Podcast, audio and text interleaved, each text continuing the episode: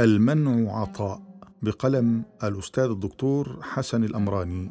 يا عبد تأمل، إن لحياتك معنى غير المعنى الذي يظهر لك، وإن للوجود حقيقة وظلالا، فالتمس الحقيقة، ولا تكن من الذين يعلمون ظاهرا من الحياة الدنيا وهم عن الآخرة هم غافلون.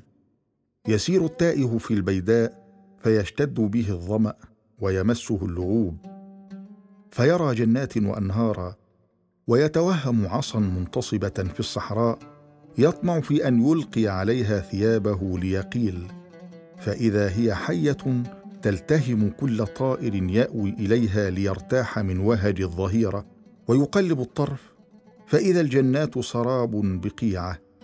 يشتد بك الظمأ فترى الهلاك رأي العين، وتتبين أن ما كنت تظنه جنات تمنحك اللذة ليس غير أوهام وقبض ريح. وما اللذة؟ شتان ما بين لذة تورث غصة ولذة تفتح لك باب السماء. للمعصية مرارة هي أشد مرارة من العلقم، لا تجدها في لسانك فحسب، بل هي تسري إلى مسامك وتنغص عليك كل لذة.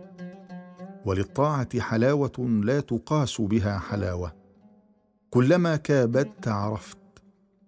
انظر إلى ذلك المتسلق جبال الهيمالايا بحثا عن قمة إفرست، كم من العناء يكابد، وكم من الوخز يصيبه، وكم يتردد بصره بين السماء والأرض، حتى إذا أدرك القمة تنفس قائلا: يا الله، لا شيء هو أعلى. فأي لذة يدركها آنذاك بعد طول عناء؟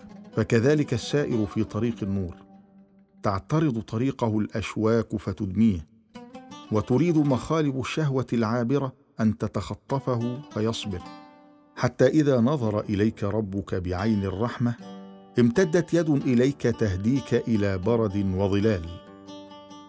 قال بعض من رأى: ربما أعطاك فمنعك، وربما منعك فأعطاك. وقال: متى فتح باب الفهم في المنع عاد المنع عين العطاء. المنع عطاء، تأمل تجده عطاء ما بعده عطاء. يستعجل الإنسان بدعاء الخير، فإذا تخلف ما أراد إذا هو من القانطين، وما يدري لعل الله ادخر له خيرا مما سأل وأعطاه أفضل مما أراد. هل اطلع أحدنا على الغيب؟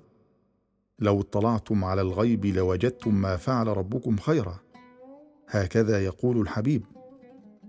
ولو فقهت يا عبد لتبين لك، وذلك معنى ما تجده في الحكم العطائية.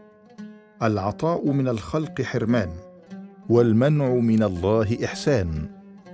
كفى من جزائه إياك على الطاعة أن رضيك لها أهلا، إنما يؤلمك المنع لعدم فهمك عن الله فيه. متى أعطاك أشهدك بره، ومتى منعك أشهدك قهره، فهو في كل ذلك متعرف إليك ومقبل بوجود لطفه عليك. نعم، المنع عطاء. ها أنت تشكو السقم، وترى أن جسمك قد رابك بعد صحة، وحسبك داء أن تصح وتسلم. تظن الداء منعا، منعا من متاع الصحة، منعا من الحركة التي تعودتها، منعا من فعل طمحت نفسك إليه. وما يدريك، لعله منع من فعل تظنه خيرا وهو ليس كذلك. أما أبصرت العطايا التي فاضت من الداء؟ لقد فتح لك المرض أبوابا من العطاء لو تدبرت، ما كانت لتفتح لولاه.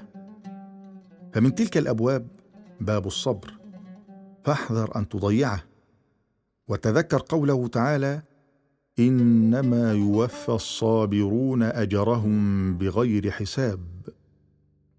ونعمة الصبر كنعمة الشكر، لا يقدرها إلا أولو الألباب.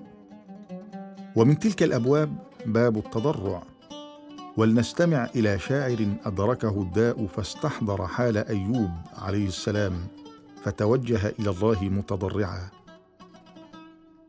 شهور طوال وهذه الجراح تمزق جنبي مثل المدى، ولا يهدأ الداء عند الصباح، ولا يمسح الليل أوجاعه بالردى.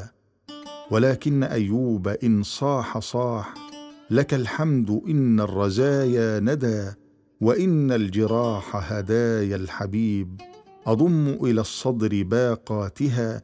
هداياك في خافقي لا تغيب، هداياك مقبولة هاتها. أشد جراحي وأهتف بالعائدين، ألا فانظروا واحسدوني فهذه هدايا حبيبي.